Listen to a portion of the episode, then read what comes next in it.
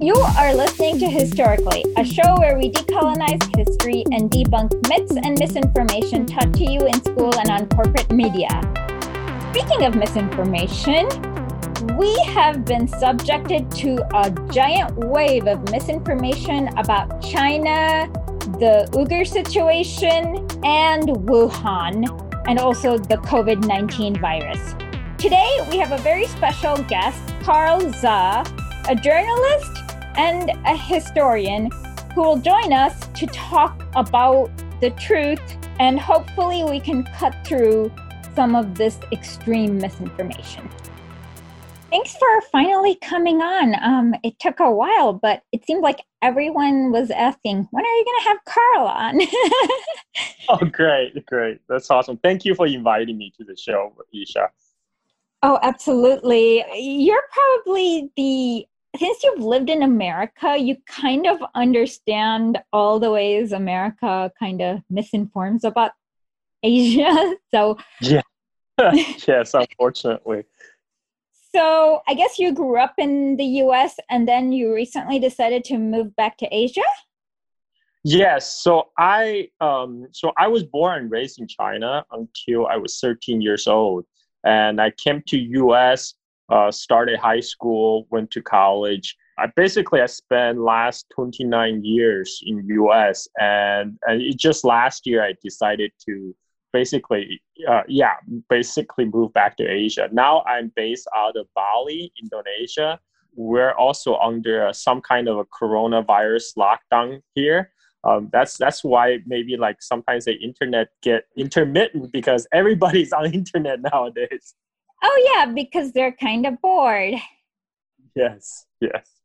Okay, so there is so much misinformation and xenophobia. So last year there was a lot of completely insane rhetoric about the situation in Xinjiang and about the Uyghur. Oh yes, yes, and yes, and so yes. and I think that bled into the early coronavirus information in the US. Yes. So let's talk about that first. So, can you give us a brief explanation of what exactly happened in Xinjiang and what the US reported and just those basics?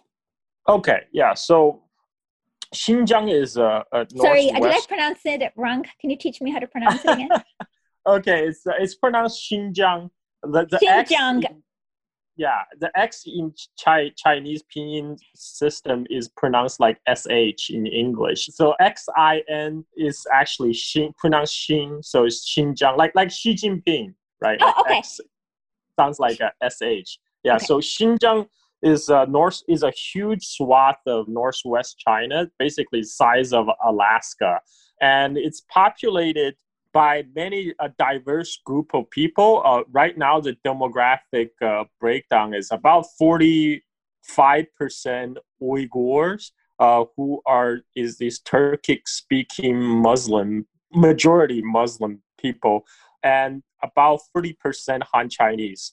So the the population distribution is a bit uneven because the Han Chinese tend to live in the cities, and the Uyghur tend to be more rural and uh, rural far live in the rural farming areas, especially the area in the southern Xinjiang. Because Xinjiang is a huge place. It's divided in half by a huge mountain range, the Tianshan Mountains. The Han Chinese tend to live in the north part of Xinjiang, north of Xin, uh, Tianshan Mountains, and then on the south side of uh, Tianshan Mountains is this huge, um, the world's second largest moving sand desert called Taklamakan desert and on the edge of this desert are, are, are stream of oasis, oasis towns which are traditional homes of the uyghur people. And this area has been contested in history because the, the various chinese empires would gain control of it and then lose it depending on the, the, the strength of the empire and then in the 1760s so around the time when you know the, the, the 13 colonies in us have a stirring for independence 1760s, that's when the, the last Chinese dynasty, the, the Qing dynasty, uh, conquered Xinjiang for the last time. And the demographics has always been a, a, bit different because the area of Xinjiang is rather it's geographically, culturally, it's part of Central Asia, right? So it's a bit different from the rest of China.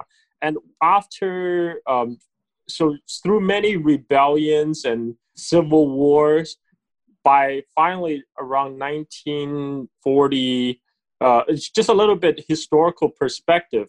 Um, so after 1911, after the, the Qing dynasty, the last imperial dynasty in China was overthrown in Chinese Revolution, China kind of various pieces of Qing Empire kind of broke apart, and various parts of China were ruled by warlords, and Xinjiang was no exception. A group of warlords ruled Xinjiang, and there were civil wars and bloody rebellions until 1930s uh, when Soviet Union decided to uh, prop up one Chinese warlord, Sheng Shicai, against the other rebels. And it's uh, around this time that there was a, the first so-called uh, uh, establishment of the first so-called East Turkestan Republic. And the East Turkestan Republic was established for less than six months because at the time Xinjiang was involved in civil war. And then the East Turkestan Republic ceased to exist because uh, at the time another Chinese Muslim warlord army came from a different part of China, went in Xinjiang and took and basically wiped out this uh, this this uh, so-called East Turkestan Republic. And then the Soviet Union propped up uh, uh, another Chinese warlord, Sheng Shicai, to take over the whole of Xinjiang until World War II, when the Nazi army rode up to the gates of Moscow. So during the battle for Moscow, the Xinjiang warlord Sheng Shicai, he he thought he thought the the time's up for USSR, and he thought, okay, it's time to seek a new backer. And and this around the time you know Japanese bombed Pearl Harbor and United States entered World War II, and and U.S. became a backer of the Chinese KMT government under Chiang Kai-shek. So the Xinjiang warlord Sheng Shicai decided to throw his lot with the KMT with Chiang Kai-shek, and basically by purging all the communists from Xinjiang, including Mao's little brother, was a because at the time the, the communists had a close um, cooperation uh, with the Xinjiang government because for a while Sheng Shicai was Stalin's man in Xinjiang. So Chinese communists sent many cadres into Xinjiang to work with under Sheng Shicai. Uh, but after Sheng Shicai decided to turn back on USSR and purge the Chinese communists, that's when Mao's little brother got arrested and executed. And of course, USSR never forgot that. So around after the World War II ended in 1946, Soviet Union then supported another group of uh, Uyghur uh, nationalists from Soviet Central Asia. They launched a, a successful rebellion called um, so some sometimes called the Yili Rebellion because it's based out of the northern Xinjiang in the in the Yili area on the on the border with Kazakhstan and they quickly took over three districts in northern Xinjiang, and they were on the way to push into the provincial capital.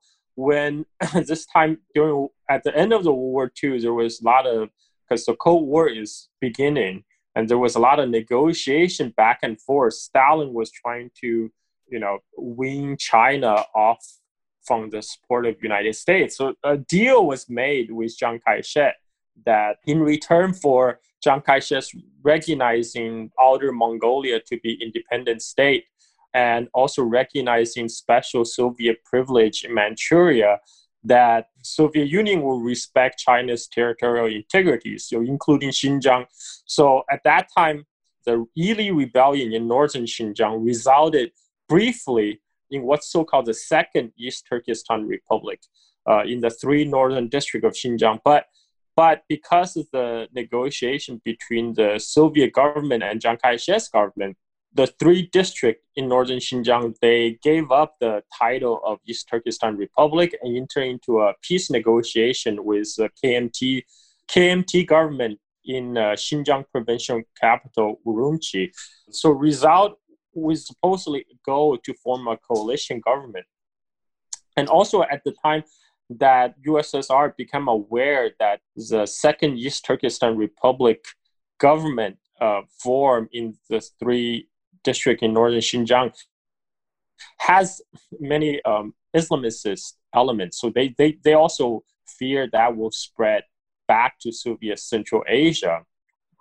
So they supported the communist uh, faction in the Second East Turkestan Republic, engineers a, a, soft coup to take over that government. They purged the Islamists, and many of them actually fled to the KMT control area and then, then basically joined forces with Chiang Kai shek.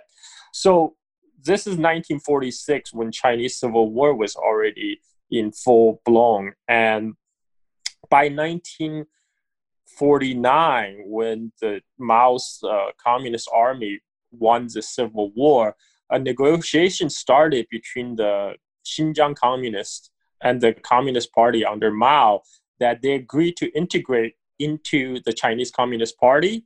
And then at, at that time in 1949, Xinjiang was divided basically. The, the, the three northern district was under control of the rebels who were supported by Soviet Union, uh, with the rest of Xinjiang, including southern Xinjiang, most of the Uyghur areas, were still under control of KMT, and you know the a more conservative Islamist element who supported the KMT. So, but with the communist victory, the the, the KMT garrison in Xinjiang, about 100,000 strong at the time, they decide to surrender and defect to the communists. With the northern Xinjiang communists also decide to join in the, the, the Chinese Communist Revolution. So in the end, you know, Xinjiang was liberated peacefully.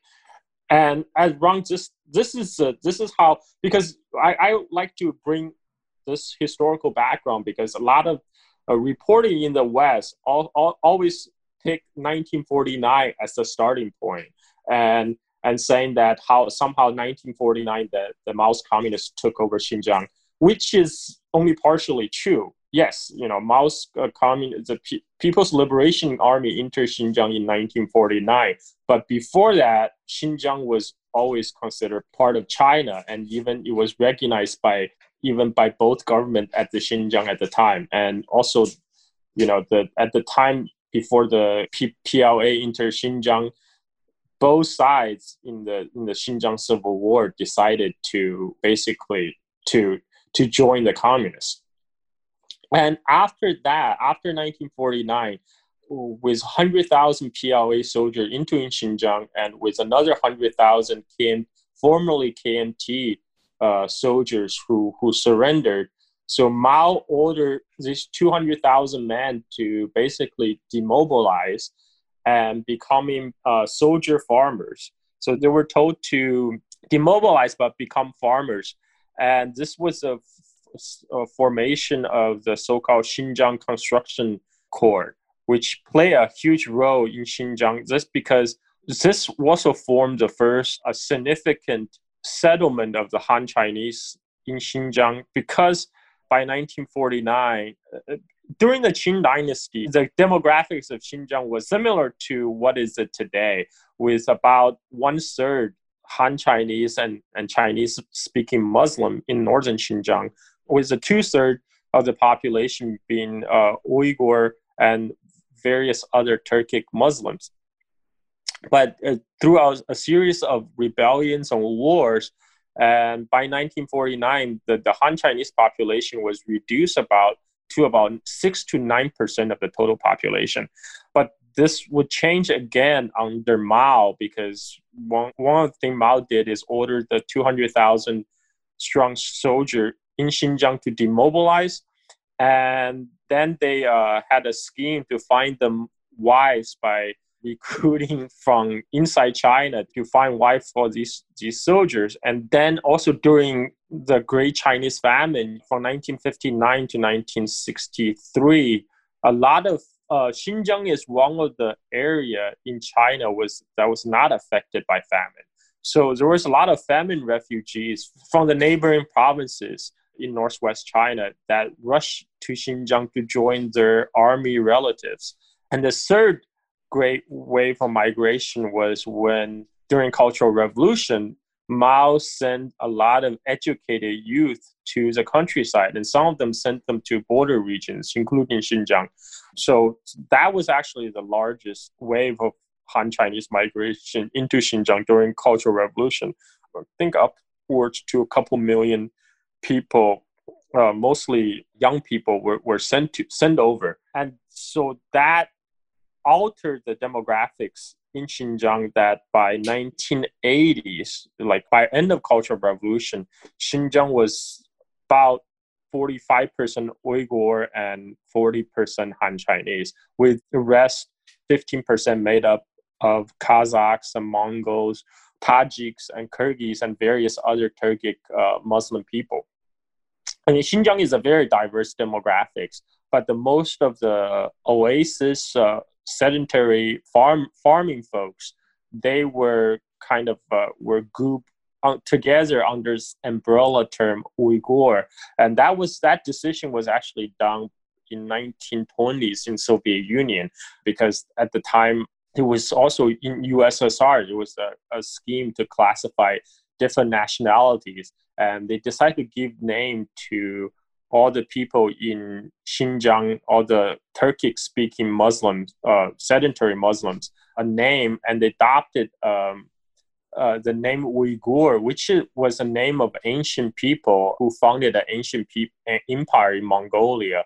And so, but that name has been in disuse since basically the 14th century. So they did decide to revive that name and to just uh, use as umbrella term to include all the people, all the Turkic speaking Muslim farmers of Xinjiang, right? So, so and because in 1940s, uh, 1930s and 1940s, Xinjiang was, in all intents and purposes, was kind of a Soviet satellite state under the Chinese warlord Sheng Shicai. So Sheng Shicai adopted the Soviet policy, and that policy continued under the People's Republic of China. So that's how the nationality, the Uyghur, came into being. I mean, it's it's it's somewhat artificially constructed, but but it kind of stuck because that that's that's been the the policies of for the past 70, 80 years. Uh, what happened in 1980s was that Deng Xiaoping came to power and he issued a policy that basically allowed all the send down educated youth to return home to the city. So, so many of the Han Chinese that were students that were sent to Xinjiang by Mao, they did return. They did return to, to China. And so I was born in China in 1976, and I lived in China through the entire decades of 80s.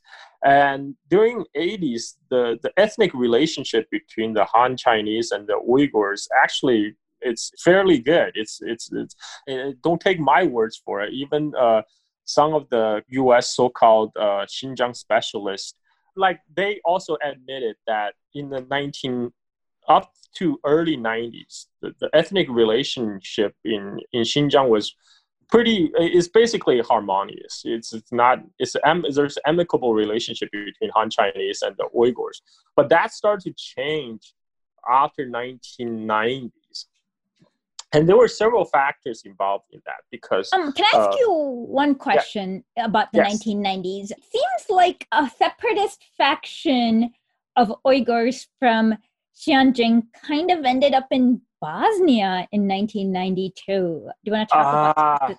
yes yes so so this so what it actually started even earlier it started back to the time of the afghan war so what happened was in 1970s China started to construct a road from Xinjiang to Pakistan uh, called the Karakoram Highway. And it just finished construction in 1979, right around the time of Soviet invasion of Afghanistan. And at the time, you know, under Deng Xiaoping, China actually sided with U.S. in the anti-Soviet camp. So, so that time, you know, CIA actually purchased a lot of the Chinese weapons to supply to Afghan mujahideens because you know because the Chinese basically were at the time were making the replica Soviet weapons. So CIA didn't want their weapon to be traced, so they, it's like perfect. They could source a lot of the Chinese-made weapons and shipping them through this newly constructed highway linking China and Pakistan uh, in Karakoram Highway, and and from Pakistan supplied them uh, to the Afghan Mujahideens mm. in the hmm. Afghan Pakistan border. And another side note is that uh, CIA originally tried to supply the Afghan Mujahideens with with mules from Tennessee, and the American mules couldn't survive. Mules? Like yes, donkeys? Mules. Like donkeys? Yeah. Yes. Yes. and the, the, Tennessee mules couldn't survive in the harsh Afghan climate. So uh, died in mass. So what happened? What ended up happening is CIA then uh, went to Xinjiang and bought a whole bunch of mules from Xinjiang to be shipped over to Pakistan to, to supply the Afghan Mujahideens. Um, that's just an interesting side note. But not just material, but people also travel on the Karakoram Highway, right? So 1979, that's when China's first starting to opening up to the outside world. And some young Uyghur men also travel to Pakistan, um, so, you know, to do trade, to study. But some of them ended up in those uh, madrasas that was lining up the Afghan Pakistan border. That, was funded by the Saudis, right? Yes, yes, yes, yes. So, so Saudis funded a whole series of these madrasas, these uh, religious schools along the Afghan Pakistan border set up specifically for the Afghan refugees during the Afghan war. And some of the young Uyghur men find their way to those uh, madrasas and they became radicalized. And then, you know, as you talk about, they start to show up in other places like Bosnia, they start to show up in Chechnya, and they start show up in Afghanistan itself, of course. And and then in 1990, uh, so 1990 one lot, a lot of things happened in 1990 obviously the collapse of soviet union in 1992 and that also led to the you know the total collapse of the afghan government and and basically the mujahideen took the opportunity to take over to to topple the afghan government and and and, and take over the country then start fighting amongst themselves and around that same time in 1990 there was um, a, a, small group of former Uyghur mujahideens who fought in Afghanistan. They start to come back to come back to Xinjiang, right? So not only they they went to far flung places like Bosnia or Chechnya, but they also came back to Xinjiang, and they have a series of cells, underground cells, and so in 19, a lot of things were happening in 1980s and 1990s. In 1980s, China first China opened its borders, right, to the outside world, uh, both to the former Soviet Republic and, and, and, and Pakistan, but also China relaxed its religious policy, which, uh, you know, d- during Cultural Revolution, a lot of the, all, all basically practice of religions were severely limited, you know, like Buddhist temples, Taoist temples, mosques, they were all closed. And and some of the, the, the mullahs were, were locked up. And 1980s, that policy was reversed. So, so mosques were reopened. In fact, new mosques were built. But at the same time, you have these uh, these mujahideens returning from Afghanistan. They're saying, "Oh, wait a minute, these uh, state sponsors mullahs, imams in the mosque uh, they're not true Muslims, right? They're supported by the communist governments, so they're tainted. They're not. They're not real Muslims. They're not preaching the real Islam. We brought the real Islam from Afghanistan, right? For, straight from our, you know, from our Saudi brothers. Lot of these underground kind of preachings, proselytizing going on, and and there was no. I mean, Xinjiang traditionally was a Muslim majority place, so so people don't necessarily have anything like you know they they, they did not realize these are radicals basically right? So they they they kind of saw oh for for a while the religious there hasn't been any like religious life or practice in Xinjiang. Now now it's the uh, its re- religion is enjoying a revival. So they, they weren't aware these people from Afghanistan are importing a different breed of Islam into Xinjiang itself. Instead of receiving our rials from Saudi Arabia's government this month, they shipped us mules in error. While we figure out where to invade with these gifts, please subscribe to our Substack to support your historians in arms at historically.substack.com. There you can listen to our podcasts and sign up for our newsletter. Once again, that's historically.substack.com. Can I make a quick comment? Um, I, I just wanted to. Uh, I, I've written an article about this, but Wahhabism is different than any kind of Islam that's practiced anywhere in the world. It's only in Saudi Arabia, and basically, it's in theory or historically, it has always been a very marginal type of Islam yeah. that's never been practiced anywhere in the world. Yes. I mean, in Central Asia, uh, which Xinjiang is a part, uh, you know, the, the, the most common form of Islam uh, practice is Sufism, right? And and the Wahhabis who came to Afghanistan, they actually were against the, the traditional practices. One of the traditional practices is, uh, of course, to uh, worship, shrine worshiping. There were a lot of uh, uh shrines of uh, purely of uh, Islamic saints in Central Asia, and, and people would go go to the shrines and make offerings and and, and pray. And of course, it's uh, the Saudi is supported Wahhabis who came to these Mujahideens who came to Afghanistan. They say, "Oh no, no, no, that's that's idol worshiping." that's that's uh, that's that's pagan you know they they they actually start blowing up shrines all over afghanistan and and the neighboring countries as well so i mean these are the kind of the theology that got got filtered through back to Xinjiang. And, and Xinjiang at the time in 1980s, 1990s was a time of great transition. Uh, one, because China was, was opening, so you know people, you know, like people who are for people more familiar with the post-Soviet space. I mean, people were just like kind of embracing the new new freedoms, but at the same time, you know, there was also a lot of uh, a lot of other things were going on, you know, prostitution, alcoholism, and drug smuggling. So at the time, there was the, those underground Wahhabis in Xinjiang. They actually won popular support by banning alcohol, you know, prostitution, uh, drug use.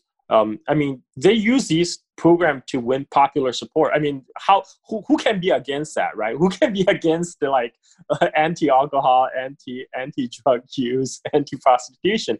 But but they they use it to build up their their grassroots support and and, and, and initially people just thought okay they're these uh, upright religious people but soon once they, they have enough support they start to implement other agendas, right? They, the next, next thing you, they started to require stop asking the, the, the, the men in the family to stop their women from going out to work, uh, require the women to wear, wear hijab.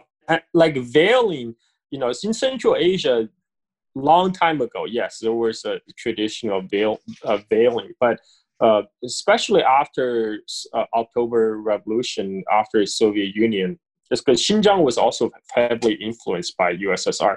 I mean, people in Xinjiang hasn't been wearing face veil for like for like 70 years uh, before before like before 2000 before late 1990s but then these returning mujahideen they're starting to gaining a grassroots support and then then once they have they build up enough uh, a popular support, they start to implement other their other Wahhabi agendas. You know, you know. Yep, and they're continuing to get Saudi funding during that time, right? Um, so that is a little bit hazy because Xinjiang is a little bit different from the rest of part of China. Because rest rest part of China, the there are Chinese Muslim mosques that were getting the overseas funding from the Gulf Arab country, not just Saudi, but also like Qatar and uh, UAE and, and, and Kuwait and others. Um, but I'm not sure about Xinjiang though. I, I know in other parts of China, it's particularly in Yunnan, uh, there are Chinese Muslim mo- uh, mosques that were receiving funding from the Saudis, and that that was only been it's only recently, like last few years, there was a kind of crackdown on the Saudi funding funding of mosque inside China. In Xinjiang, because it's not official, because these mujahideen were doing things underground, right? So I'm not sure how they're if there's much fund, funding because rest of the China, most of the mosques they were official mosques because they are you know out in the open and and and, and China didn't oppose to like oversee links with Gulf Arab countries, right? So that's one one reason why the Saudi funding was able to come into in, into mosque construction and such. And but Xinjiang is a little bit different because there's the mosques that the because the the, the official mosque were still not in the hands of these these Wahhabis. These Wahhabis are mostly working underground, like setting their, their own parallel religious structure. Um, so I'm not sure how the, the that that that funding is is I'm not sure how important Saudi funding is there, but definitely Saudi influence ideology, which they imported back from Afghanistan. That that's definitely present. And then in 1990s, you know, some Uyghur jihadists, as you mentioned, start to show up in places like Bosnia and then Chechnya after the Chechen war got, got underway. And and then in Xinjiang itself, there start to be kind of low low level bombings, assassinations, uh, mostly assassination of uh, local officials or local religious figures seen as uh, being sympathetic to the government. Uh, uh most famous was uh, the assassination of the of Imam in Kashgar who who is the imam of the most famous mosque in Kashgar, a very influential figure. But they, they assassinated him because they accused him of working too closely with the Chinese government. Uh, so so they, they, they killed him. But the, the thing is, 90s is a big, there's a big change in China. So like in the 1996, 97, you know, also in preparation for, for Chinese entry into WTO, uh, there was a whole know, China initiated a whole series of privatization program, right? A lot of the state-owned enterprises has been privatized, and that uh, uh impacted Xinjiang because Xinjiang used to be, uh, you know, heavily dominated by state uh, enterprise, state-owned enterprise, and planned economy and and the privatization of the economy introduced a lot of things into Xinjiang. One of the things is uh, is the economic disparity because what happened is the Han Chinese in Xinjiang, many of them have ties back in their uh, with other parts of China, and particularly when you know China in the 90s itself was starting to become the manufacturing hub of the world. Like you know, a lot of the manufacturing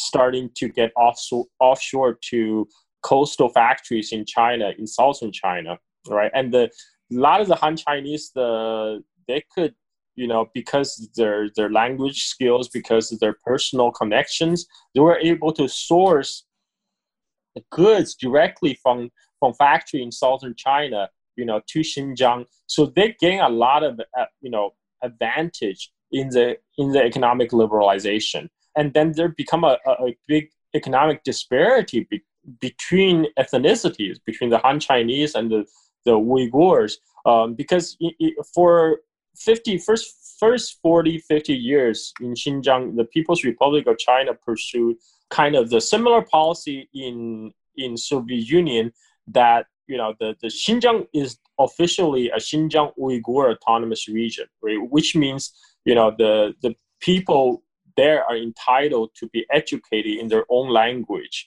right? Which in China was all the way through college. So in Xinjiang, there exists a kind of um, two parallel instruction educational systems, right? The one educational system for the Uyghurs who are educated entirely in Uyghur up through college. You know, at, in 1990s, there are many Uyghurs still uh, outside of the big cities. They still didn't, you know, speak uh, standard Mandarin. They still didn't speak uh, uh, the common tongue that that would enable them to communicate with the rest of the China. their traditional ties with Central Asia to the west of the border, you know, to to to former Soviet Republic, to to Afghanistan, Pakistan, etc. But those regions were in turmoil in the 90s. But the, the Han Chinese in Xinjiang, because their connections, they were able to profit quite a bit from liberalization, and that economic disparity also introduced friction. On top of that, right, there's uh, the, the, those Wahhabi Mujahideens returning from Afghanistan, they kind of leverage this social upheaval to their advantage. People to completely cut themselves off from the Chinese state, right? They say like this, this Chinese uh, state is basically a, a government run by non-believers, and people should have nothing to do with it, including like banks, including because you know in China banks are are are are, uh, are, are state owned. So so they should cut cut off their ties with the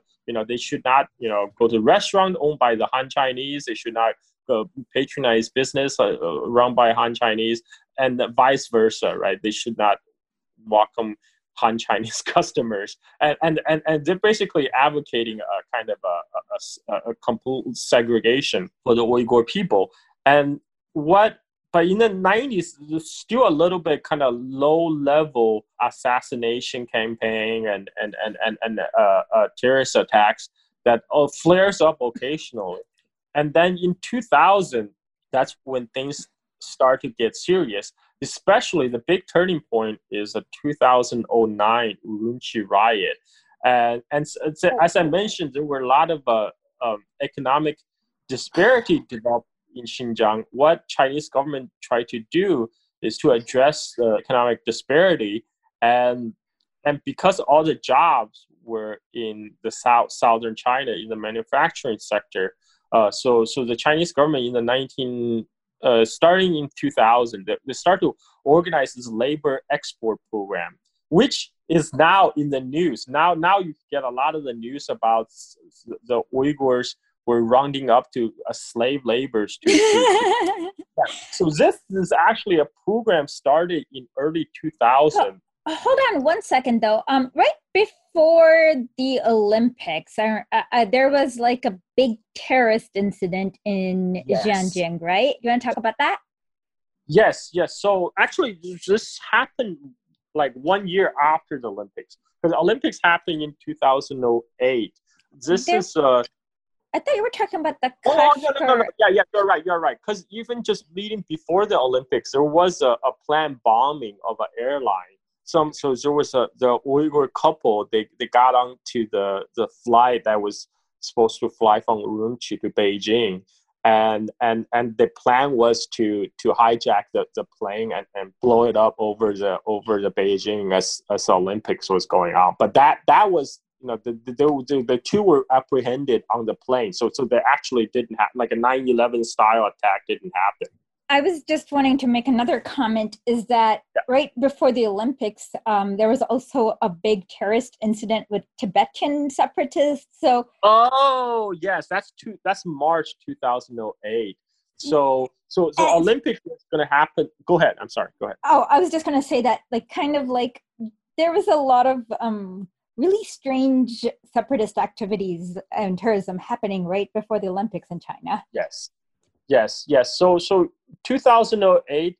So March 2008 also happened to be an anniversary date because there was a there was a Tibetan uprising in March 1959 right so yes. so march that year would mark an anniversary date of the tibetan uprising in 1959 and he also happened the olympics also happened in that later that year. So there was a lot of rumors that was circulating in lhasa at the time mostly by um, kind of returnees from India. you know yes yes from, from india who because at the time when the, the tibetan government exile in Dharamsala also authorized a huge protest in in tibet itself. So so like in March 2008, there was a big riot in Lhasa, and and there was, I mean, I I would I would just characterize it as a big a nativist riot with with some Asian provo- provocateurs that were you know that were sent over from India to to stir things up because at the time they were not only attacking Han Chinese in the city, they also burned two Chinese Muslim mosques in the city. And the tension were high because there was the Chinese Muslim in Lhasa planned uh, uh, planned a revenge attack against one of the Tibetan monasteries, but the authorities got wind of that, so they, they kind of kind of put a stop to that. So so there was the tension were high, yeah, right around the Olympics, 2008, and then 2000. That's when you know then then after that, a lot of the surveillance uh, street streets uh, cameras, security camera got installed in Lhasa, and that's when you know you get all these reports about surveillance, Chinese surveillance state, and all that. But the, the Lhasa riot happened first. A lot of the shops were burned, and and and people were beat, being beaten up just for being you know the wrong ethnicity. And then 2009. So so in 2000, you know the, the Chinese government's uh, approach to the, the Xinjiang problem, they, they think they, they still approach it from kind of the traditional Marxist uh, economics perspective. They think that they can eliminate the soil for terrorism, uh, extremism by solving the economic underlying economic problem. So, so they thought, okay, what's what's how do we do this? Jobs, jobs, jobs. All the jobs are in southern China in those factories producing for the world. And whereas most of the Uyghur uh, Uyghur families are engaged in subsistence farming, right? So they have this scheme to export labor from Xinjiang to the coastal factories. So, so they granted um, special tax exemption for factories in Guangdong who would hire Uyghur workers. And then they will arrange with uh, the, the Xinjiang officials to organize mostly young men and women who to come to work in, in factories in, in, in southern China. And uh, this started few years uh, into in early 2000 then in 2008 2009 that's not only the year of olympics but also the big recession right the great recession started with a big mm-hmm. financial crisis and, and a lot of the export orders dried up so so just as these more uyghur workers were coming into southern china lot of the factories are closing down and, and laying off workers because the, the international trade was drying up. The, the, the export, uh, especially the export sector, was getting hit pretty hard. And then there was an incident where, so what happened was the, the most of the Uyghur workers were housed in separate dorm- dormitories because the different dietary requirement. They, you know, of course, they most uh, of them will be provided with halal meals and such and and so so they were housed in the in a separate part of the factory. And so what happened was this was a han chinese woman who went to visit her boyfriend. And she wandered into the wrong dorm. So she she accidentally ended up in dorm of this uh, group of uh, young uyghur workers who were you know so she was surprised and they the, the young uyghur worker maybe they were playing a prank on her. We don't know. They they start teasing her and then she screamed and she ran outside. But that fact caused a storm of rumors to gather online. Um, some a, a laid off a disgruntled worker who just recently got laid off on the same factories posted incendiary post online saying a, a Han Chinese woman was raped and then he's saying the authority is not doing anything because they're trying to cover it up uh, to to avoid uh, you know to to cause the ethnic tension.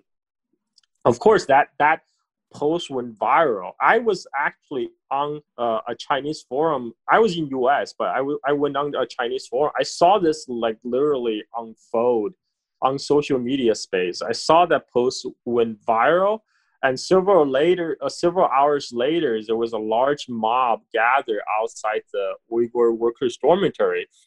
Thousands of these workers, Han Chinese workers, and stormed the Uyghur worker dormitory, starting a massive brawl. And and in the in the in the fight ensued, a young Uyghur man was killed. Uh, and this was a Shaoguan incident. Uh, it happened, I think, in a shoe factory. And the news got back into Xinjiang, right, because it's uh, via social media. And a lot of the people in Xinjiang were a- very angry. Uh, there was a large in July July 4th, July 5th, there was a large protest gathered in front of the Xinjiang provincial government in Urumqi, demanding the government to to investigate and to to arrest the people who were responsible, right? But this is also this is uh, uh, keep in mind in 1990, 2009 that's also around the time when social media became big all over the world. And that before 2009 july facebook youtube twitter all of them were available in china freely accessible. And around this time also a lot of the uyghur exile uh, group in back in in the west they started funneling a lot of rumors to Urumqi in Xinjiang and and they what they say was uh i mean there's a lot of exaggerations and, and a lot happens. They said there was a there's a massacre of uyghurs in the guangdong factories. Well if you read about uh, i read the radio free asia reports on radio the, free asia is by the way a us propaganda radio that's funded by the us in order to kind of create regime change. Yeah yes. I mean, basically, it's it's basically pretty much an offshoot of CIA.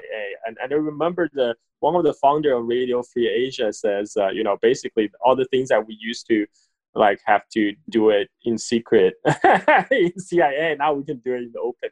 And and uh, uh, before this incident happened, there was already a lot of Radio Free Asia articles that that's basically against the the labor transfer program mostly you report about uh, like religious conservative parents worry about their their their young uh, girls will, will be daughters will be corrupted by you know the uh, will be corrupted by working uh, far from home. You know they will be like they were worried that they, they might even marry Chinese men and not come back and, and will not be good Muslims. And so there was already a lot of the rumors already. And when this incident, so when this incident happened, uh, and the, I, I also saw another post, this in Chinese social media itself, some Uyghur exile were claiming that it was actually uh, the uh, Uyghur girls were raped in the in the dormitory, and then the, the, there was indiscriminate killing of the Uyghurs.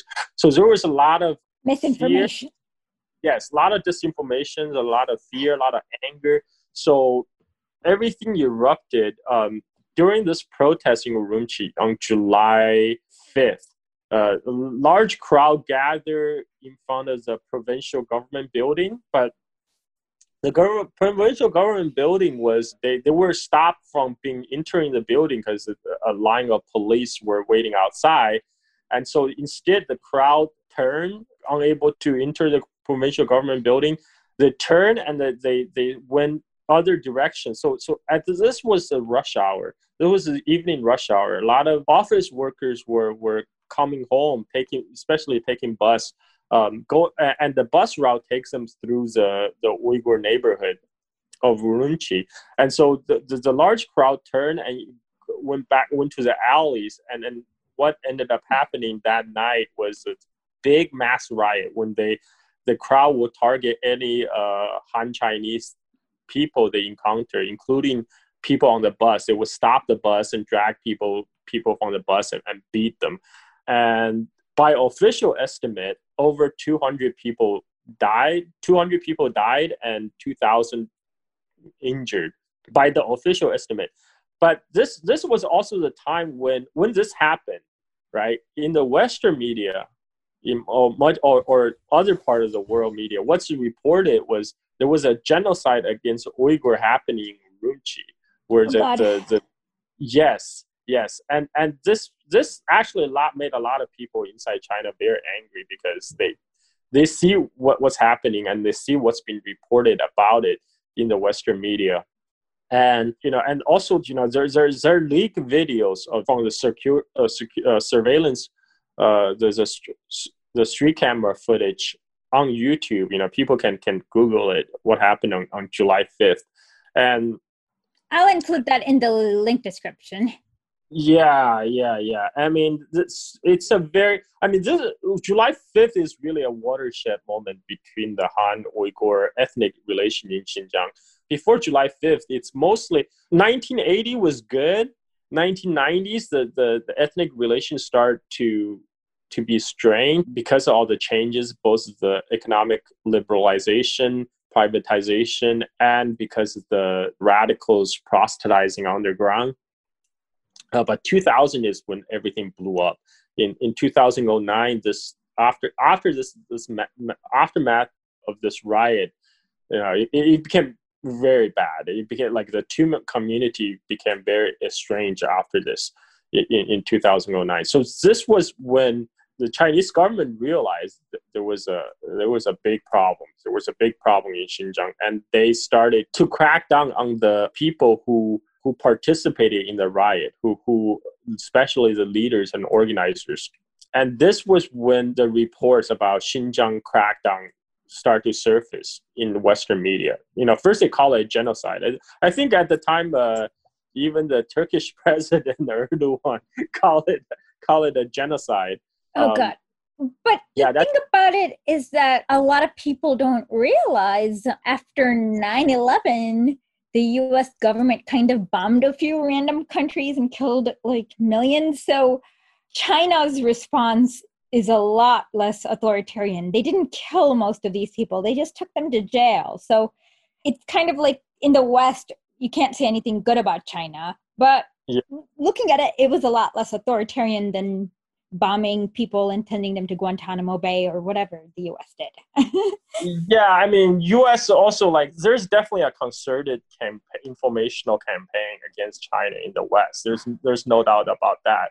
And and what China is actually trying to do is it's trying to prevent the Chechnya situation happening in Xinjiang, right? That's that's a worst scenario for China is to have an outblown civil war, aka Chechnya, its soil, and and then in 2009, um, that's when start Chinese government starting to crack down, they st- start to seal the borders of Xinjiang because previously, you know, there's a lot of traffic going back and forth, you know, especially via Pakistan because the, the Afghan border is still closed. So, but people can go via Pakistan, and and also former Soviet uh, republics, and and then uh, you know China, China government starting to close down these borders.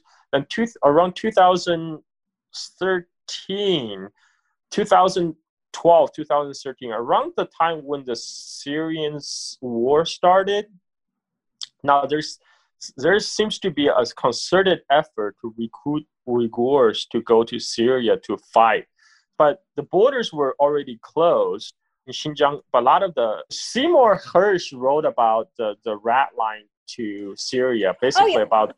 We had Max Blumenthal on a few weeks ago, so he kind of mentioned that um, in that episode. So just go check that out. yes, yes. Uh, so so there, there was a in the early uh, 2012 2013 there was still close cooperation between united states uh, government of turkey and saudi arabia to basically funnel rebels and arms into syria and one of the way they did that is to recruit the uyghur fighters so turkish uh, consulate in southeast asia particularly in malaysia were granting um, Turkish pa- real Turkish passport to any Uyghurs uh, who turned up in Malaysia asking for it. And at that time, you know, the only border, uh, only Xinjiang's border with the outside world is sealed. The Xinjiang's border with the rest of China is still wide open, and you know, people can just hop on the Chinese uh, uh, high-speed rail, mm-hmm. high-speed rail system, and like a day later or or half day later, they're they're in the other parts of China and that so especially in southwestern Chinese province of Yunnan, bordering Myanmar, Laos, Vietnam, that border is still wide open. So a lot of the uh, Uyghur family who've been radicalized and who are fleeing the, the crackdown in the aftermath of 2009 riot, they took the route from uh, you know the hop on the train, go to Yunnan, and then they from Yunnan they cross the border into Myanmar or Laos or Vietnam. They find their way through Cambodia, end up in you know through Thailand, and travel to Malaysia, where they will be granted a Turkish passport by Turkish consulate there. And uh, Turkey actually had a, a de- secret deal with the Malaysian government at the time. So the Malaysian government would allow the Uyghurs who made into Malaysia basically get flight to Turkey.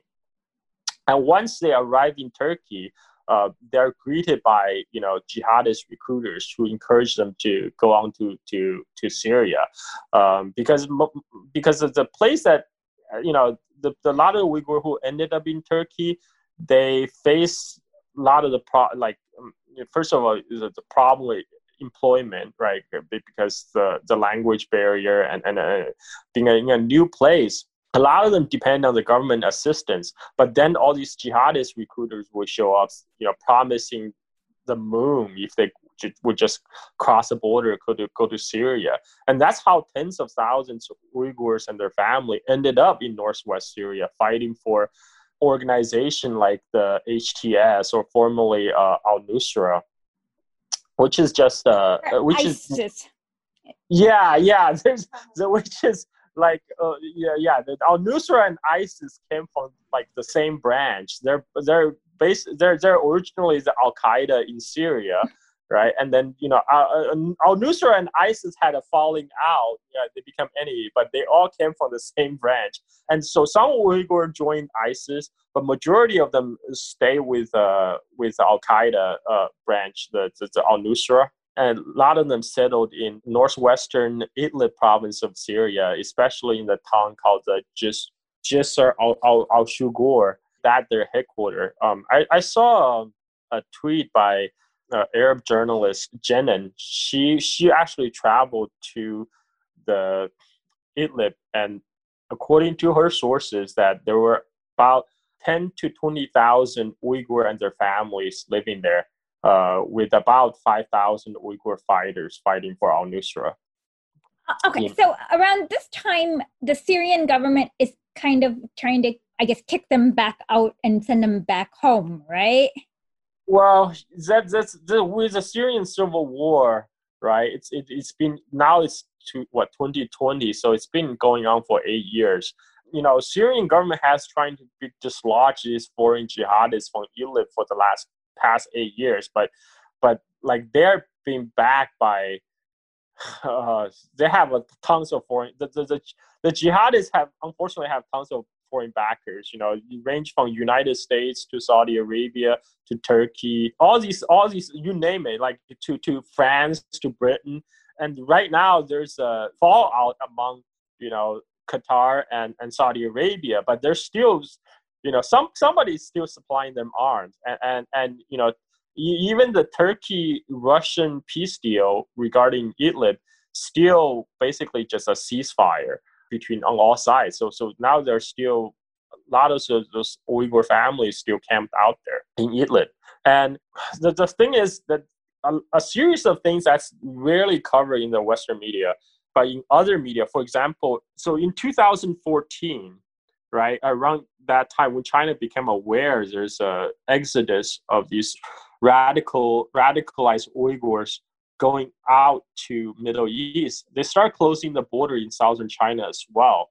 Then in 2014, uh, March 2014, a group of Uyghurs were unable to leave uh, China because they the, the border were closed, they decided to stage their jihad inside China itself. And this was uh, the Kunming this was a Kunming train station attack. So eight Uyghurs armed with knives, they went to the Kunming train station and just stabbed people at random, and 30 people died, more injured in, in that in that attack.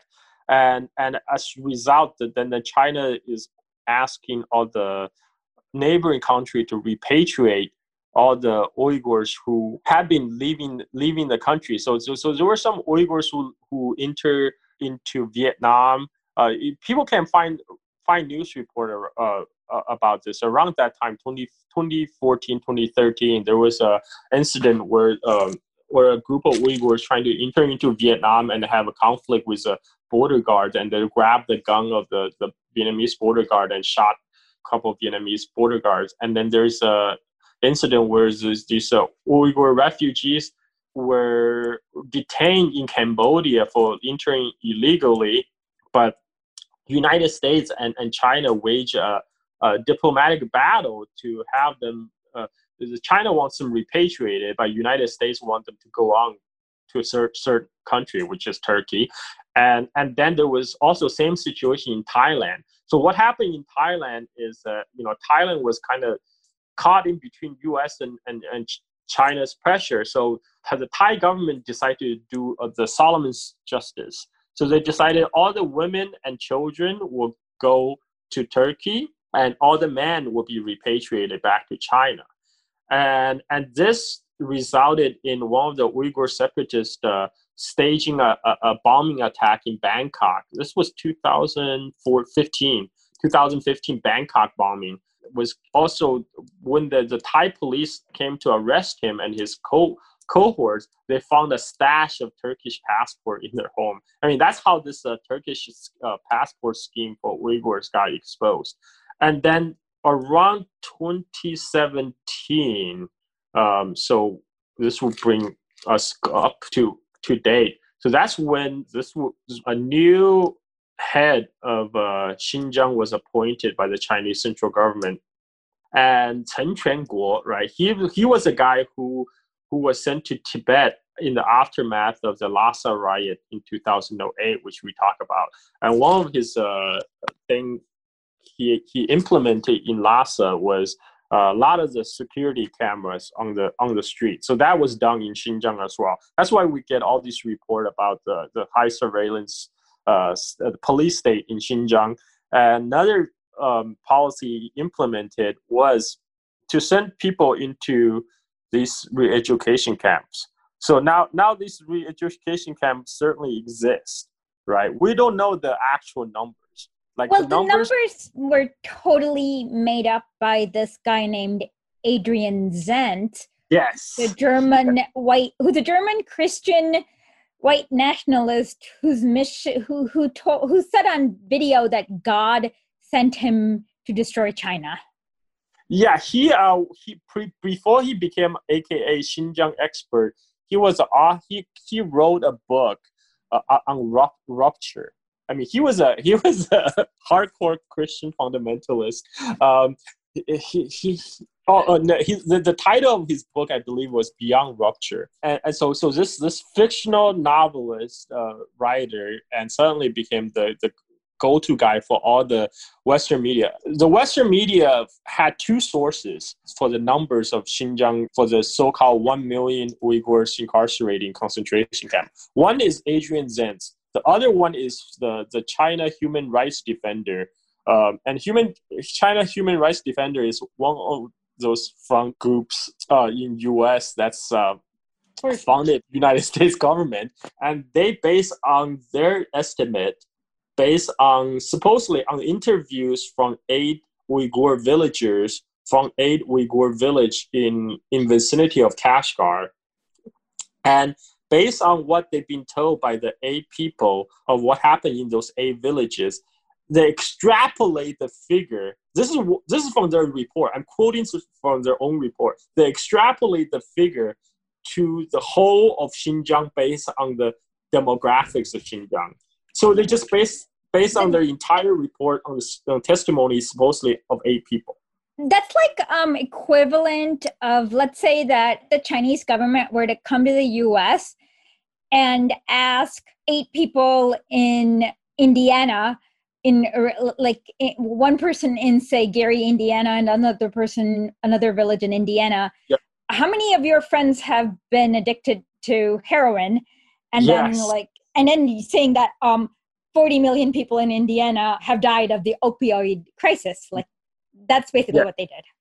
Yes, yes, and and Adrian Zenz provided a more uh, quote unquote scholarly cover, right? And and his main source is a report from this Uyghur exile group in Turkey, which is also was involved with uh, extremist jihadi network in Syria. The report from the exile group, the exile group itself was intimately tied with the uh, Uyghur jihadist network in Syria, right? So based on their report, Adrian Zenz came up with this one million figure, and even though even in Adrian Zenz's report, which I actually read it from from beginning to finish, he said we don't have exact we don't have the number, but it's not unreasonable to estimate a million Uyghurs have been incarcerated. So in other words, he doesn't know. He he he he, he so he just throw out a figure, one million. That sounds nice, and and that figure has been grow snowballing in U.S. media. And I, as last I heard was three million, and and I think Pompeo quoted three million. And we all know how trustworthy Pompeo is. And there's definitely a, a, a heightened campaign. I mean, I I have my own reservations about what China China's method in Xinjiang, right? But to compare that to Nazi concentration camp, as many of are doing in the Western media, media is ridiculous. I mean, that's an insult to the victims of Holocaust. I mean, the, the, the actual actual victims who who died in the hands of Nazis. I mean, what China is doing at worst could be compared to what happened under Cultural Revolution when, when people were sent to re-education camps. Um, but th- what, what China is trying to do is, is, is trying to tackle a, a, religious extremism problem, which I don't know. I don't know if their method is correct. Um, I, I have no answers, but it's certainly not the World War II Nazi concentration camp for sure. Oh no, absolutely. Like I would say it's well, it's kind of funny because Saudi Arabia had some sort of like thing, and then the, the New York Times called it terrorist rehab. Um, right.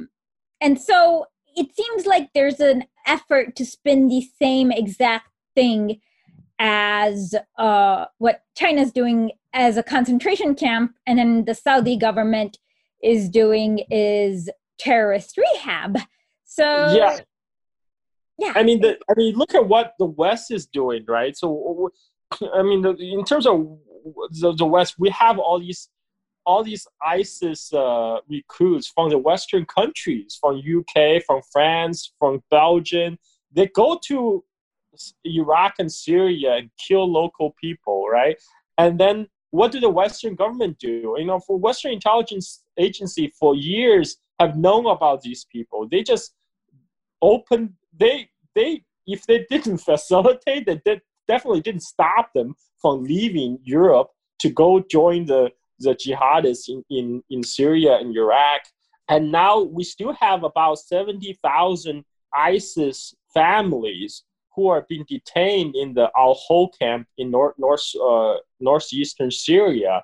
And, and uh, you know, the Western government, of course, refused to take them back in uh, or pos- instead these people are just left there to rot in this middle of the desert uh, you know, some of them don't deserve sympathies. Let, let, let's be clear. But still, that's the Western government's approach. They they they have seventy thousand people right now left to rot in the northeastern Syrian desert, where there there has been no outbreak of coronavirus. And, and these people are expected just to left out there, left to die outside the media limelight. And, and meanwhile, they're highlighting, you know, what, what China, terrible thing China is doing. So so there, there's definitely a lot of double standard and hypocrisy going on. Exactly. Um, that is absolutely right. I mean, I've noticed that basically it doesn't even matter what China does, but in Western media, it's you have to make it seem bad, and that's kind of so. Now, now can we bring that back to the virus? Like, yes, Yes, yes. I mean, I, I, I'm, I, I joke about this on Twitter. I said I'm old enough to remember when back in January and February there was a horrible take when China just announced that they're locking down Wuhan, a, a city of 11 million people, because of coronavirus. There was a article in Atlantic called "This is why democracy can fight virus for effectiveness." uh, I mean, like this. So back in January, when, when there was the, the, the coronavirus outbreak was was known in China, the entire Western media was too busy just trying to pick faults with how China is handling it. Right, a lot of people are calling this draconian, authoritarian, and then two months later, when, when in fact, uh, this is I I have like a personal anecdotal story to share. Back in uh, mid mid February, I actually shared this in tweet. My family back in the United States, my sister, she hosted a, a Super Bowl party in her home. Um, but afterwards, uh, uh, two guests became sick, and my uh, one my oldest niece also came down sick. And then my sister found out that the two guests that got sick at her Super Bowl party had contact with uh, another person who regularly traveled back and forth from China. So my sister was freaking out and took my niece to get tested. She the flu test came back negative, and then then she was uh, initially doctor to tell her, oh no problem, just just tell her to go home and rest and but the but my my niece symptom not getting better. So finally at my insistence of my mom who's a nurse and my sister uh, had them give my niece an x-ray. It, it turns out my niece had pneumonia. So at this point my sister was freaking out. She's trying to get my niece to get a coronavirus test. This was mid february about february 16th or 20th or so. And she could not for the life of her to get my niece tested. She she was being put uh, like the, the doctor says, oh no, we, we don't have a corona test. We don't perform it at the hospital. You have to contact the county health department. So she contacted the Santa Clara County Health Department. They said, oh, um, I'm sorry, your daughter does not qualify for coronavirus test because we, we have two criteria. A, you have to be recently travel have recent travel history to Wuhan, the epicenter of the coronavirus, or B, she has previous contact with a confirmed coronavirus patient. Um, my, like because th- apparently this happened because uh, you know CDC screwed up and the first batch of coronavirus test kit was defective. So because they have a limited supply of test kits, they publish out this really stringent guidelines for who can can or who cannot get coronavirus tested. So my sister was banging her head against all this bureaucratic red tape and with to no avail. Like she could not get my my niece tested at all. And thankfully you know after several weeks my niece finally you know, went to the stanford children's hospital. Again they couldn't get her a coronavirus test but they, they could run a series of other tests and they found a trace of a mycoplasma or yeah. mycoplasma in her. So they, they give her the, the antibiotics to treat that. So then my, my niece fever finally receded. I mean this is this is united states you know supposedly we have the best you know the the health healthcare. And, and and and you know it's it's I, I mean my sister it's not like she even having health insurance to cover uh, herself. And and my niece and still like they went through so much trouble just to like to find out what's going on with my niece i mean it's just that, that I, when i first posted on tweet i was questioned by a white american expat in in, in china. He said oh how do we know this is not like a, a chinese propaganda story you're pushing? I'm like you you're you're ass you're a jackass. This is my family. You know, why would I lie about my family?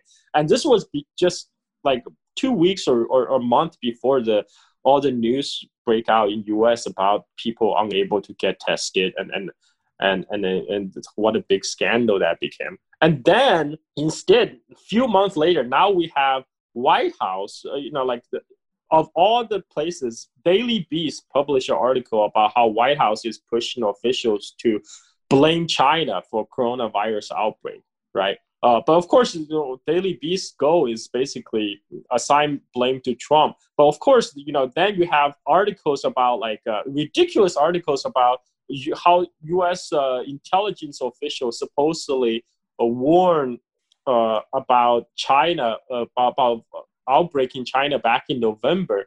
But the first known case of coronavirus didn't happen in China into December, right? What what would U.S. intelligence official would know in November? So I, I tweeted about that. I said, wait, can somebody tell me how CIA know about coronavirus outbreak in China back in November? And and it turns out that it was like the I think it was not CIA, it was a national uh, health intelligence or something that they they came out with a public re- re- rebuttal saying no that that report does not exist. You know, we never put up a report that we warned about outbreak in China in November. But there's an obvious push in the Western media right now to blame everything on China.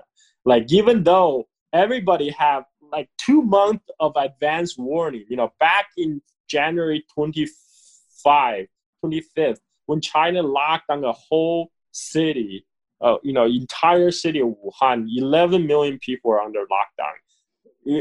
Ever since that, for two months, there has been nothing but articles in Western media to find faults with China's handling of virus, rather than actually do something in our own countries, in U- U.S. of all places, to, about the outbreak of virus. And now it's back to blame China again.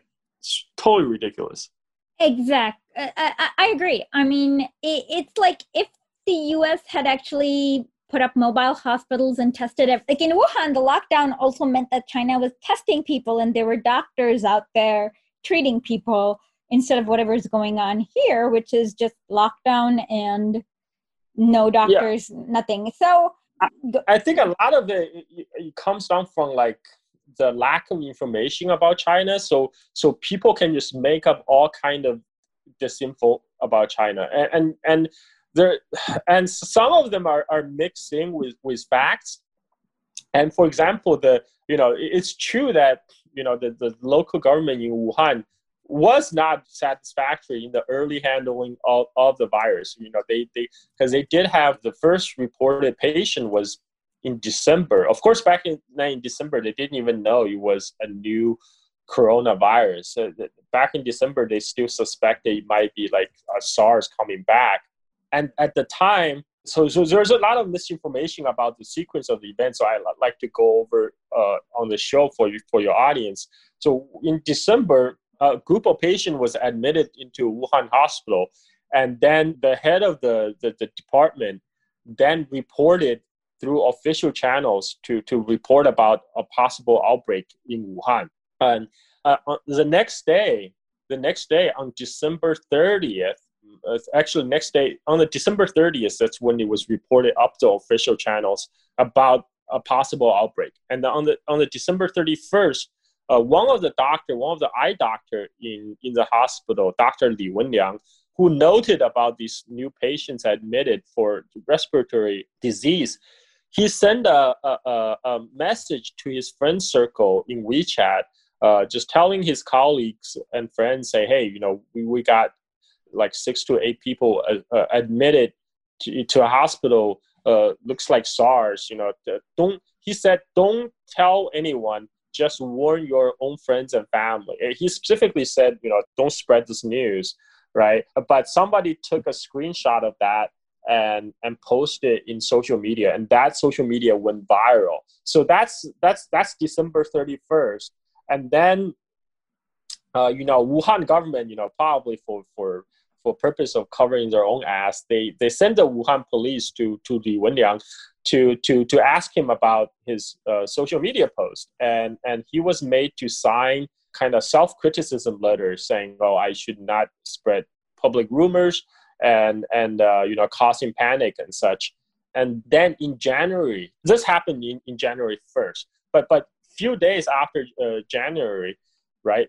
China has first of all, Li Wenliang, he's not a, a, a, whistleblower per se because he didn't specifically go out to to warn public. He told the you know his colleagues that to watch out for your friends and family, but don't spread this. But the, the, the news did spread, and and this was actually when, when the, the coronavirus thing become a, a national issue the, the chinese people's supreme court the, the highest organ of chinese uh, chinese uh, inter- interpreter of chinese law actually issue a statement basically reprimanding the wuhan police saying you know if if these eight people, if eight uh, along with li wenliang there were also seven other people who also posted in their social media he, but the P- Chinese People's Supreme Court issue a statement say if these eight people, uh, right? I mean, they can only be their their information can only be termed disinfo on uh, disinfo on a uh, technicality because they say SARS and it turns out it's not SARS. It's a new coronavirus. They say rather than the police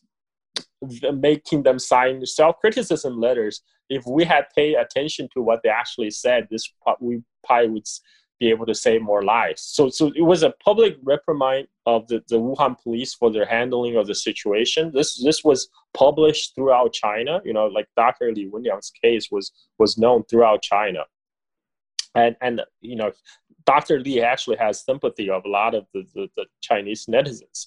And but in December, they really didn't know. Even December 30th, they didn't know what kind of uh, virus this is. They just know it's a viral outbreak. They thought they thought it was a possible SARS outbreak. It's only in early January they realized no, this is a, a, a brand new coronavirus they're facing. And then in uh, and then China also didn't know about the human to human transmission earlier. That's why the Dr. Li Wenliang, who originally who was billed as a whistleblower, he actually said in his own social media posting that you know because we didn't know it was a human to human transmission so i did not wear masks or gloves in the hospital and dr li wenliang ended up contracting coronavirus and he died died from it and and so so that's why in january 14 the who said in, in a tweet it said based on preliminary findings, we do not know about, we do not, we cannot establish yet of a human to human transmission, right? But next day, in January 15th, China started to warn about human to human transmission. I mean, you can still find a, I think it's MSNBC or ABC article quoting Reuters or AP. Uh, no, it's, it's AP. It's an AP article, Associated Press, said China warns about human to human transmission of the coronavirus. And just recently, New York Times published a, a, a ridiculous piece about how China's delayed six crucial days in warning about the war about coronavirus. It, says that, that China didn't warn the war until January 20th, right? And that's also that's New York Times quoting AP, Associated Press. This is the same Associated Press who published an article in January 15 says China warned about human to human trans- transmission. And now back in April 15th, Associated Press come with another article says, oh, a bombshell finding that China knew in, in, in January 14th, but they didn't warn the world until January 20th. That's crucial six days, you know, could make a, a, world difference. It's like, you got to be kidding me. Associated Press, like what I, I made a joke about it when I tweeted about it. I, I tweeted the article from Associated Press on January 15th when they said China warned the world about coronavirus human to human trans uh, to human transmission to the April 15th AP article about how China delayed the, the six crucial days from January 15th, January 14th to January 20th. I said, what happened to Associated Press? I mean, between in three months. Uh, of course, we, we know what happened in three months. In that three months, is the, the, the, the pandemic has caused a huge havoc in Western countries like United States and Europe, and now all the Western government is seeking to to blame on China. But um, Italy actually got doctors from China to come and help, right? And it's kind of funny yes. because I, I I remember seeing I think it's the Italian Communist Party, but I'm not hundred percent sure where they like went. I believe this was in was this Padova where they took down the flag of the EU and put the Chinese yes. flag up? yes, yes, I saw that and I posted it on, on my Twitter. Um, yeah, it's uh, there's, there's so many disinformation out there. I mean, like I I even see uh someone reply to my tweets. So some guys say, "Oh, haha," when, the, when I saw the the EU flag coming down, but why the hell are they thanking China, right? It's like and people are trying to say, oh, you know, because the virus originated in China, you know, so so it's China's fault. It's like blaming a, a, a how do you blame a, a, pandemic or like a like a virus outbreak, right? I mean, unless you believe some of this more idiotic and crazy conspiracy theory coming out of Washington now, now they're trying to blame it on a on a leak from the Wuhan weapon bio lab, right? What? There is. Yeah, yeah, it's now like now this was a fringe theory a, a couple months ago, but now I see people, even mainstream media people, to retweeting this. Uh, I mean, it's unbelievable. I mean, like like people are, are first is Fox News. Okay, but we're not surprised about Fox News, but even more mainstream people are retweeting. I'm like, you this this just go, going crazier and crazier. I mean, I mean, like you look at the Joe Biden's uh, attack ads against Trump. Now both Trump Trump is trying to blame Biden uh, for for going soft on China, and then Biden is trying to blame Trump for going soft on China. So both the Democrats and Republicans are, are trying to be uh, outdo each other in, in, like tougher against China. And, and and when this is a problem that they could have prevented in the United States by simply just get more testing, get more people. I mean, like there was so much complacency about the coronavirus in the first two months. I remember when I first posted a story about my sister and my niece, and there were people responding like, "Oh yeah, the, the odds of getting coronavirus is like it, it's slimmer than, than winning. You have better chance of winning the lottery." Blah blah blah. And, at that time, I was really angry because you know I'm talking about something happened to my family, but it's only a few months later everything changed. Now, now, now it's like China, China, China. It's all, all China's fault. Yeah, it's, it's it's ridiculous. It's kind of like how they did the whole Russia Gate for a year, and now they're I don't know switching to China Gate, and ah, it's kind of like what? Yeah, it's, oh, it's basically U.S. Have, regime change propaganda that they yeah. always do. There, there, are people who haven't even give up on Russian Gate because I saw another article recently. Oh saying, yeah, I, well, oh, Chinese using Russian disinformation tactics. yes, yes, yes. That was from the New York Times. They said, uh, yeah, it was like Chinese are now adopt, and so how did that? That was just bizarre. And and also, of course, they quoted anonymous uh, anonymous U.S. intelligence official. It's always anonymous U.S. intelligence official. And they also said, "Oh, we cannot reveal the details of how we know because that will jeopardize our operation." Of course, of course, it's always trust us right? It's exactly. like Iraq had weapons of mass destruction, or this is, I mean, it seems like the newspapers in Washington, in America in general, especially the ones in Washington and New York, are way more likely to just like kind of, okay, a few months ago, I'll, I'll send you this article from the New York Times. Basically, they tried to impute a sinister motive to China building like an airport near a beach town in Cambodia. And I'm like, yeah, it's uh, a beach. Yeah.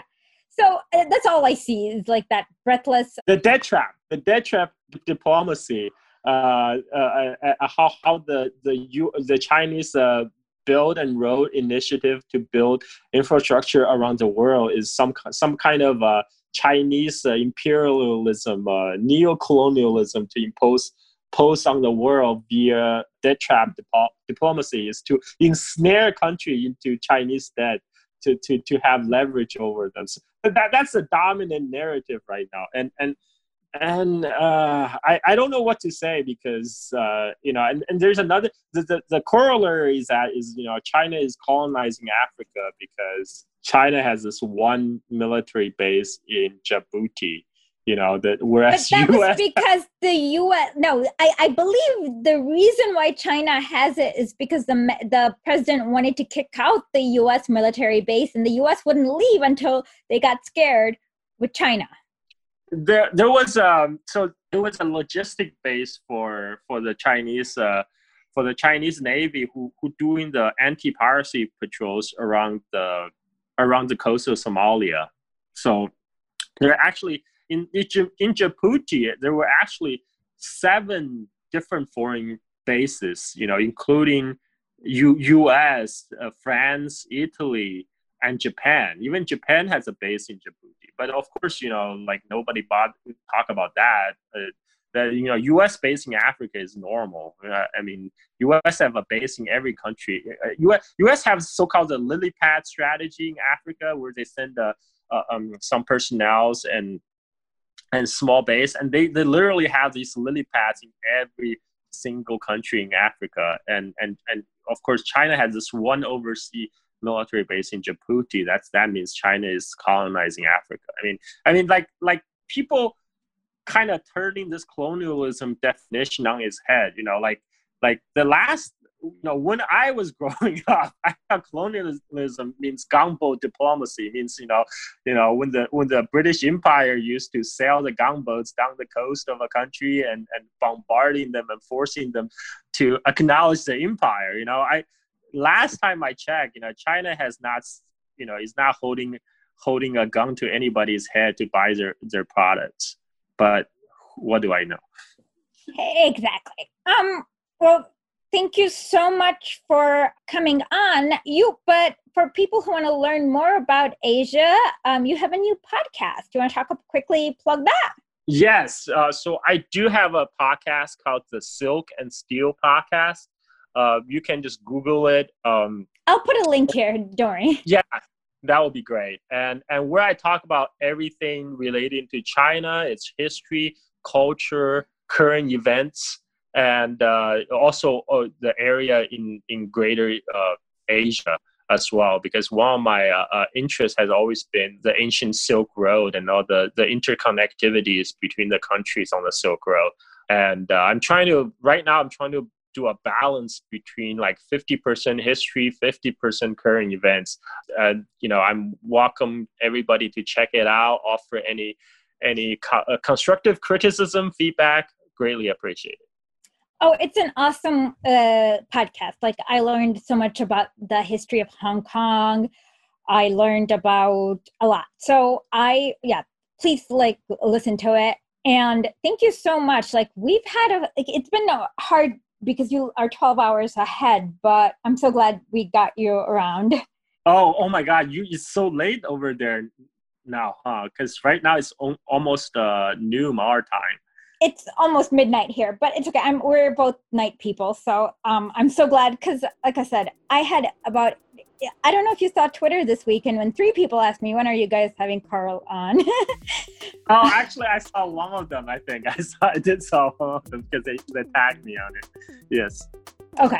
Cool. So uh, you're you're one of the most requested guests. So thank you again, and have a great rest of the day. Thank you, Isha. Thank you again for inviting me. Okay. Have a great day. Bye bye. Bye bye. Music for this show is done by Wrecktech. You can find him on SoundCloud and on Spotify. W R E C K T E C H. And thank you for listening to our show.